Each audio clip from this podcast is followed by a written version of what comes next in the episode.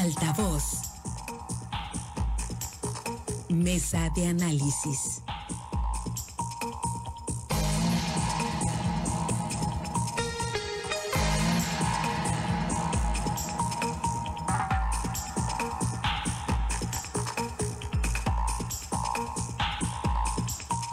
Regreso, tenemos más aquí en Altavoz. Muchísimas gracias por seguir pendientes de las estaciones de Grupo Chávez en el estado de Sinaloa y nuestras plataformas Altavoz TV Digital. Vamos a la mesa de análisis en este inicio de semana. Saludos Jorge Luis Telles. Jorge Luis, muy buenos días.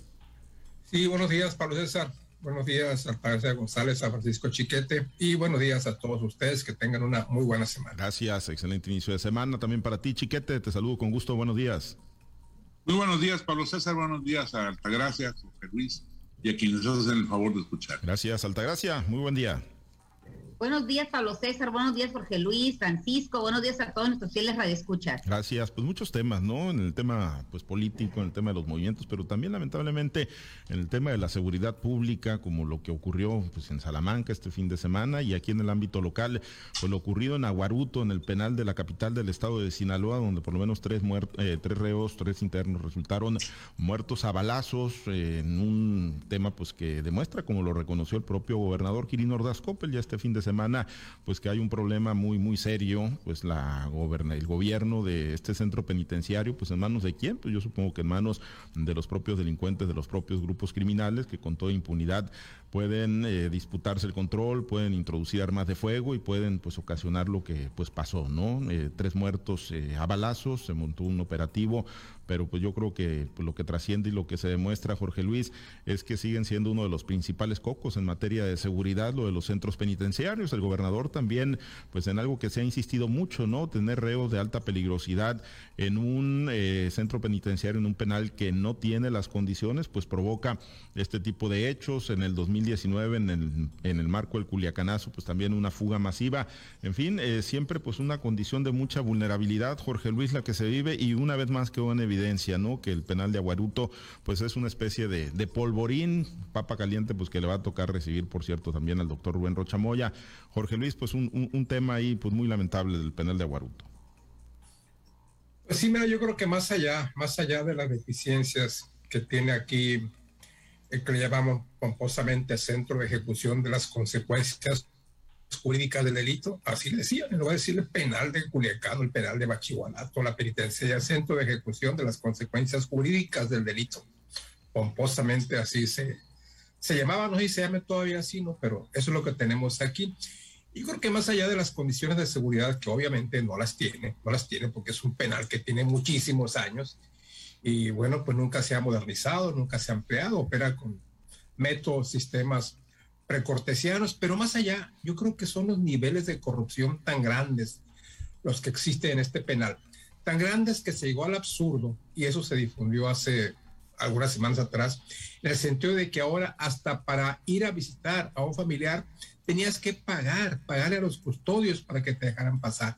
A ese grado llegamos en el penal, en el penal de Aguaruto, o Cerezo, como le llaman en otras partes, al grado de pagar, y adentro pues se paga por todo yo veo con interés algunas series que tienen mucho, que tienen mucho de fantasía, series sobre narcodelincuencia, sobre gente que cae en los penales, y yo tengo la impresión de que lo que ahí vemos, que es desgarrador, se queda corto, ¿eh? se queda corto ante lo que la, ante lo que la realidad nos depara. Yo creo que el principal foco de corrupción en un gobierno está precisamente ahí, en los centros penitenciarios, habría que esperar a quién, a quién, en quién está pensando el gobernador Rubén Rocha para colocar ahí. Pero yo creo que al que ponga, al que ponga va a ser sumamente difícil controlar un gobierno interno como lo hay en el penal de, de, de Badiraguato y que, y que trae como consecuencia pues esta serie de, de desavenencias entre los mismos reos y que trae como resultado pues crímenes, asesinatos, fugas y fugas masivas como tú justamente lo has recordado cuando el 17 de octubre, cuando el Culiacanazo, como de manera increíble se abren las puertas del penal y salen pues, casi 20, casi 20 internos libremente a la calle para sumarse al desorden, al caos que por sí ya imperaba aquí en Culiacán. Va a ser difícil la decisión de Rocha, la que tome. Quizás esté buscando al hombre con lupa o a la mujer, porque es hombre y mujer, la que se va a, que, la que se va encargada de la responsabilidad del penal, pero aún así, aún así no creo que vaya a ser fácil. ¿eh? Yo creo que es una de las, bien dices tú, una de las papas, una de las papas calientes. Y bueno, pues para mí, en mi opinión, el principal foco de corrupción que hay en Sinaloa, como lo hay en todo México y quizás en todo el mundo, ¿eh? para no exagerar. Sí, yo, yo coincido, ¿no? Que indudablemente es uno de los puntos de corrupción o uno de los focos de corrupción eh, más importante y difícilmente pues un director o una directora pues va a tener en sus manos la solución, ¿no? Para poner orden ante eh, pues la presencia de, grupos antagónicos que son los que generalmente se están disputando el poder. El problema aquí es si alguien les está abriendo la puerta, ¿no? Para que pues esas disputas se estén dando y para que se introduzcan pues las armas de fuego y todas estas herramientas o estos artefactos con los que pues eh, ocurren estas pues tragedias, ¿no? Estos hechos como los del pasado sábado chiquete y bueno, en el caso de pues, de, quién dependen, pues es de la Secretaría de Seguridad Pública, ¿no? Y ahí se ha dicho que podría tener continuidad el actual secretario Cristóbal Castañeda Camarillo y pues digo, eh, se hacen estudios, eh, levantamientos, revisiones por parte de derechos humanos y siempre salen muy, muy mal evaluados los penales del Estado de Sinaloa Chiquete y no se termina por ver una política pública que pues verdaderamente garantice lo que pues decía Jorge Luis, se les llama pomposamente centros de ejecución de las consecuencias jurídicas o centros de readaptación y es lo que menos tienen ¿no? los penales en el Estado de Sinaloa y creo que en todo el país. Bueno, los centros de readaptación social ya, desaparecieron. Ya, ya se renunció a, la, a la aspiración de readaptar a la gente que delinque. En realidad, pues son, son como guarderías de delincuentes, porque no se hace nada especial con ellos. Y por supuesto que alguien de adentro les abre las puertas para que entren las armas, para que entren, se fabriquen las puntas, para que se generen esas asociaciones en las que de tanto en tanto pues hay purgas con, con muertos, como ocurrió en este caso. Creo que gobiernos neoliberales, como dice el presidente, ni en el actual, ni en las políticas de readaptación, readaptación social, ni de ejecución de las consecuencias jurídicas del delito, ni en el abrazos ni no balazos, nadie se ha puesto a buscar una solución al problema de los, de los penales. No ha habido una acción específica, concreta, en la que se diga, vamos a recuperar la gobernabilidad de los penales de esta manera. Vamos a reorientar la actividad de los, de, los, de los internos de tal suerte que tengan cosas positivas que hacer. No hay absolutamente nada.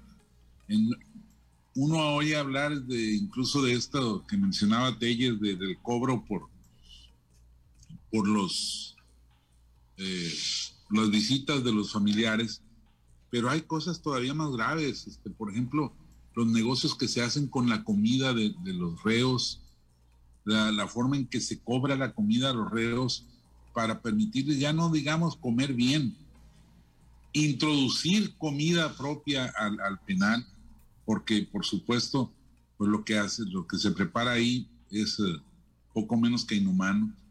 Son problemas muy graves que se han ido acumulando y que se han ido agravando.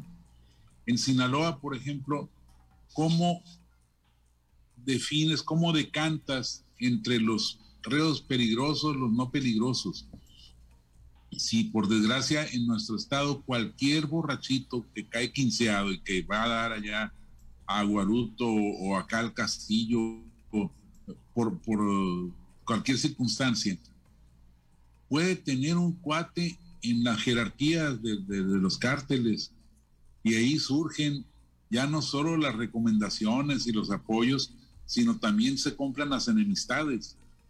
Y entonces, si fulano es de tal grupo, pues órale, hay que darle cuello. Hace algunos años, cuando se puso aquí muy fuerte el enfrentamiento entre Zetas y Cártel de Sinaloa, había una, una célula muy dura de los Zetas que degollaba gente, que secuestraba y asesinaba.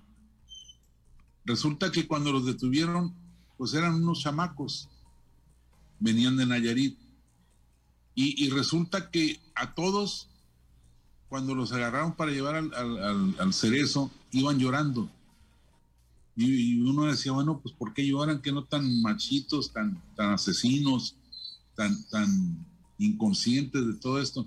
Pues es que ya sabían lo que les esperaba. no duraron dos meses detenidos, a todos los asesinaron allá adentro. ¿Por qué? Porque pues eran de un grupo diferente del que manda. Entonces, pues esto ha prevalecido. Yo no he visto absolutamente un solo intento de cambio en, la, en las políticas de, López Obrador. Nadie se le ha puesto a, a pensar en que hay que hacer esos movimientos, esas transformaciones, porque es imposible con el sistema judicial que tenemos en México, con el sistema carcelario que tenemos en México, no hay manera, pongas a quien pongas así, pongas al hombre más honesto del mundo, siempre habrá un entorno, eh, en el entorno un, lado flaco que, permita la corrupción. Pues ya vimos en el penal de máxima seguridad de México, se les peló el Chapo Guzmán. Y seguramente no ha sido el único caso, nomás que pues no son muy, muy conocidos o no son delincuentes de mucha trascendencia.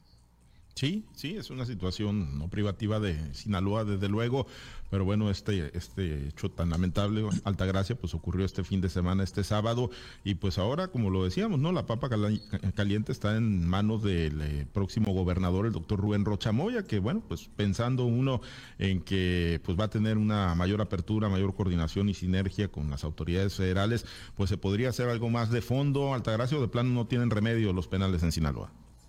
Bueno, definitivamente que hablar de los penales en Sinaloa hablar de los penales en todo México, pues es un reto a vencer, vencer no solo por los gobiernos que están ahorita detentando el poder, sino también por los que van a entrar.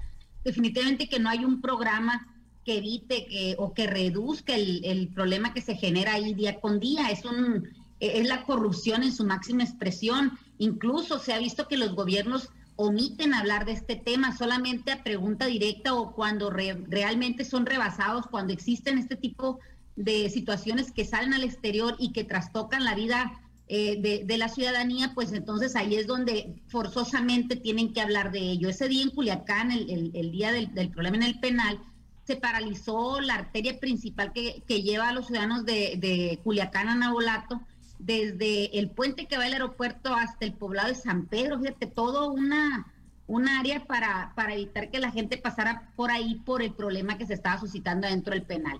Sabemos lo que hasta ahorita quieren las autoridades que se sepa, en realidad no sabemos si más allá de los muertos que hubo en ese, e, ese día, eh, también podría haber habido algunas fugas. De las fugas que hubo en el Culiacanazo no se sabe nada, no se dice nada, tampoco de los problemas que pueden suscitarse día con día, no nada más el, pedir el, el, el, dinero por la entrada o por la entrada de cualquier otra situación como para hacer un poco más llevadera la vida dentro, pues no, no se sabe mucho, ¿no? Los problemas son de siempre, la, omisión y la desatención de parte de los gobiernos, pues todos la conocemos. Dentro de los penales hay tráfico de armas, de drogas, sustancias prohibidas.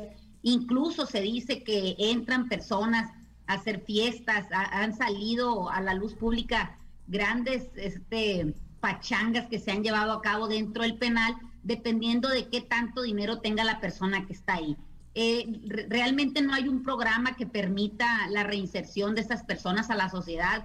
Bien lo comentan mis compañeros que hasta por el delito más insignificante que tenga la desgracia de entrar ahí, pues realmente va a salir graduado en la escuela del delito. No, no hay una separación de, por, por tipo de peligrosidad. Lo mismo conviven asesinos con personas que han tenido un accidente eh, automovilístico y que tienen la desgracia de pasar por ahí o que no tienen la, los medios para defenderse y evitar llegar a esa situación, pues van a convivir todos de la misma manera, ¿no? Eh, es muy conocido que si tienen dinero, eh, ahí lo que reina pues es el dinero, el poder.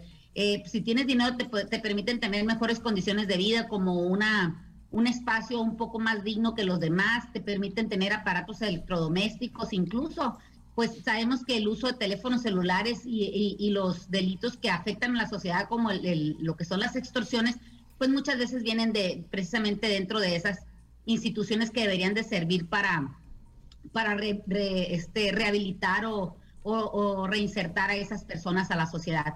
El tema de los penales es un tema complejo, es un tema que, que ha rebasado a las autoridades y lo mismo hablamos de penales municipales, estatales, incluso federales y, los que deberían de ser pues el ejemplo ah, de, lo que es un, instituto de seguridad, pues eh, se han visto vulnerados por fugas tan importantes como pues la de la de el Chapo Guzmán, entre otras. Me parece que esta situación de los penales, en tanto no se le brinde una verdadera atención y, la y que se tenga la capacidad para resolver sus problemas, pues vamos a seguirlos teniendo, va a, va a ser el, siguiente hoyo oscuro en el, en, el gobierno que, que inicie cualquier persona. No hay una, este, no hay una de veras voluntad para, para resolver este problema, aparte pues que no hay dinero que alcance en este, en este México tan dolido, tenemos problemas de, de salud, de educación, de economía, y pues para acabarla de, de, amolar, como dice el dicho, parió la abuela, no éramos pues mucho y parió la abuela. Entonces, definitivamente que el problema de los penales va a continuar porque no hay voluntad política, no hay voluntad económica para resolver. Pues sí, ahí va a estar el polvorín. Vamos a ver a costa de cuántos muertos más. Bueno, en otro tema, Jorge Luis, el eh, gobernador electo, el doctor Rubén Rocha Moya, pues salió este fin de semana y dijo el 30, a más tardar el 30 de septiembre se va a conocer el gabinete, las especulaciones y las versiones y las filtraciones están a la orden del día, todo el mundo pues haciendo sus conjeturas, sus análisis, nombres van, nombres vienen, Jorge Luis, y, y bueno, pues el gobernador dice, sí, son aproximaciones que se tienen al gabinete, pero que todavía pueden modificarse, Jorge Luis, pues ya digo, eh, le queda mes y diez días para rendir protesta al doctor Rubén Rocha Moya, pero pues yo creo pues que el manoseo que se está dando no es del todo sano, ¿no? Tampoco para la integración del gabinete. de que, pues lo dijo el propio gobernador electo, ¿no? Lo que yo no he dicho no hay nada seguro. Y que yo tenga entendido únicamente ha mencionado por su nombre al nuevo secretario general de gobierno y a esta muchacha de Guamuchi que va a ser secretaria de, no sé qué, de una secretaría nueva que va a estar ahí. Sí, la del bienestar. Son los únicos, los únicos nombres que, que, que, yo he escuchado que ha dicho de manera contundente. Yo quisiera aprovechar este espacio así rápidamente para hacer una precisión, una precisión que, que, que escribí hoy en mi columna política con respecto a la, a, la modificación que pude haber en el Congreso del Estado. Yo hablé de que el asunto estaba en la sala regional de Guadalajara. Pues no, resulta que la sala regional ya decidió, pero yo, la sala regional de Guadalajara lo único que hizo fue repetir letra por letra el acuerdo que tomó el Tribunal Estatal Electoral aquí, aquí en Culiacán. O sea, no hubo ninguna modificación, lo repitió tal como estaba, o sea, confirmó lo que había declarado que el tribunal, pero pues resulta que hay, hay oposición de, de las personas que se sienten afectadas, hay impugnación ante la sala superior y esta sala superior tendrá que resolver el curso de la semana. ¿Por qué? Porque rápidamente te digo, el PAN está pidiendo una diputación más por el principio de representación proporcional, porque siente que tiene derecho a una más por haber obtenido el 3% de la, de la votación, eh, eh, más del 3%, aunque omita obviamente decir que está sobre representado. Hay una inconformidad también presentada por el doctor Héctor Muñoz, que quiere que las diputaciones de Morena incluyen hasta el séptimo lugar, que es el que él tiene, bajo el principio de la, de la paridad de género, y el PAN está exigiendo que se le dé una diputación más, porque según ellos se aplicó mal, se aplicó mal la fórmula para, para distribuir eh, diputaciones de representación proporcional. Entonces son tres casos. Y encima de esto está el tema de la, de la, de la paridad de género. Las mujeres tienen 23 diputaciones contra 17. Obviamente eso está causando algún, algún problema y podría sentar Sinaloa en presidente nacional, porque resulta curioso que en las leyes electorales de México únicamente se ajuste a la paridad cuando las mujeres tienen minoría. En este caso, que las mujeres tienen mayoría en el Congreso de Sinaloa, no se está ajustando al 2020 que tendría que hacer. Y no es porque esté de acuerdo o en desacuerdo con esta nueva, con esta modalidad, pero pues ahí están las cosas. Entonces hay varones que están diciendo, ¿y por qué no más las mujeres? Si en el Congreso hay 23 contra 17, 23 eh, mujeres contra 17 hombres y otros congresos locales y la misma Cámara Federal ajustaron en favor del principio de las mujeres em, su paridad de género. En el caso de la Cámara de Diputados Federal, por ejemplo, se ajustó a que eran 250, 250, igual hombres, igual mujeres. Entonces yo creo que aquí le falta todavía por escribir dispense que aproveche este espacio, pero bueno, pues no tengo otro para hacer esta aclaración. No, sí, y, es un tema importante, ¿no? Porque como dices, pues no ha caído el último out, no ha caído el último out, como no ha caído tampoco en el gabinete del doctor Rubén Rocha Moya, pero sí, pues estos ajustes ahí traen con el cuerpo apretado, chiquete, pues a varios, ¿no? De los que ya se asumen parte de la próxima legislatura local, ¿no? En el ajuste que podría darse para alcanzar, pues ese 2020, el ajuste, entiendo yo, tendría que estar en, en el listado plurinominal, los que ganaron de mayoría, pues esos son inamovibles, ¿no? Para la próxima legislatura? Pues legalmente supongo que sí, pero yo creo que debieran quedar las cosas como están. Si la gente votó por tantos candidatos eh, en, esa, en ese orden por uh, la lista plurinominal que le presentaron. uno supone que la gente se tomó la, el trabajo de leer la lista plurinominal y decir, ah, sí, me interesa que Morena tenga tantos, me interesa que el PAS tenga tantos, que el PRI tenga tantos, que el PAN. Entonces yo creo que si la gente ya votó así, pues así debieran quedarse. Yo creo que la obligación legal es garantizar una representación equilibrada, pero no imponerla. Entonces yo creo que así debiera estar, como así debió quedar cuando les quitaron a los hombres los lugares que ya tenían para que entraran mujeres.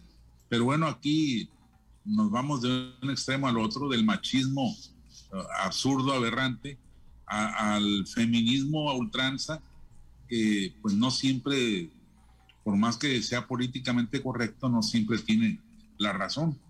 Así que, pues vamos a esperar a ver qué dicen los tribunales, qué, qué es lo que dice la sala superior. Ya queda, pues de aquel día primero, queda semana y media. Y, pues además, eh, a la luz de los nuevos acontecimientos, pues tampoco es que pese mucho una, una diputación para fulano o para sutano o para tal partido para el otro.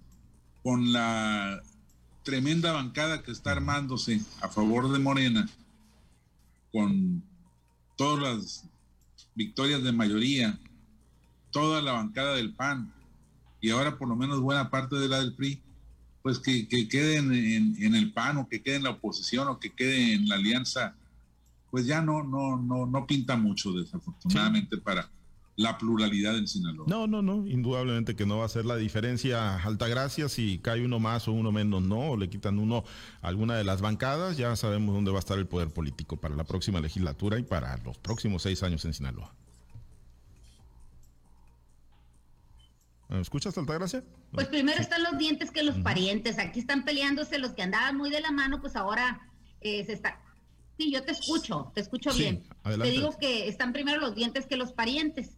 Entonces van a, en tanto no se definan este tipo de situaciones, van a seguir agarrados del chongo. Ya se les olvidó las alianzas, ya se les olvidaron los grupos y cada quien está tratando de jalar más agua para su molino. No, definitivamente que estos días que quedan todavía, tanto para que se define el Congreso por el tema judicial este que tienen en los tribunales, como para que se defina también el gabinete de Rubén Rocha Moya, pues los los golpeteos van a seguir, los jaloneos, todo el mundo quiere aparecer en el cuadro, todo el mundo quiere estar dentro del presupuesto, pues eh, todo el mundo quiere vivir de, de, lo que puede ser el nuevo gobierno. Entonces, vamos a seguir viendo este tipo de cosas, hay que esperar que el juicio y la razón pues le, le asistan al gobernador electo para que pueda poner en esos puestos que están ahorita en juego personas que lleguen por su capacidad y no por sus compromisos políticos, ¿no? Definitivamente que Sinaloa merece más y mejores cosas, eh, debemos de evitar este tipo de situaciones, aunque podría ser utópico que lo diga, que pensar que se puede llegar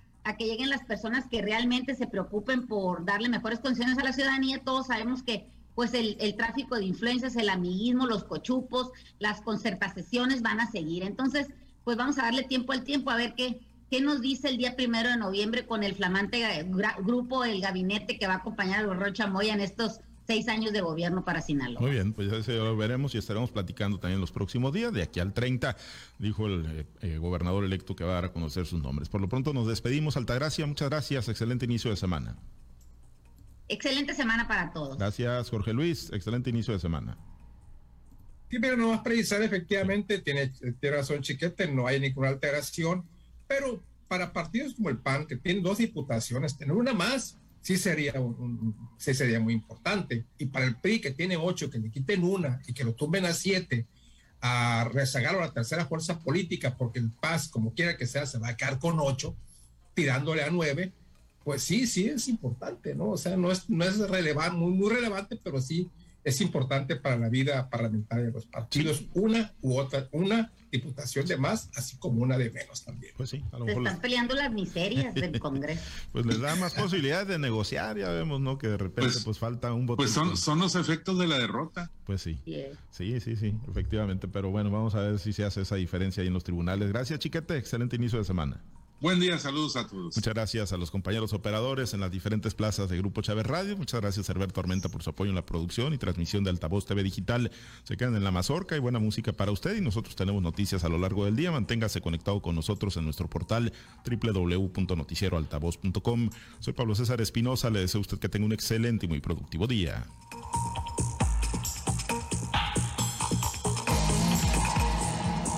Usted ha escuchado Altavoz en Red Sinaloa con Pablo César Espinosa. El noticiero de Grupo Chávez Radio.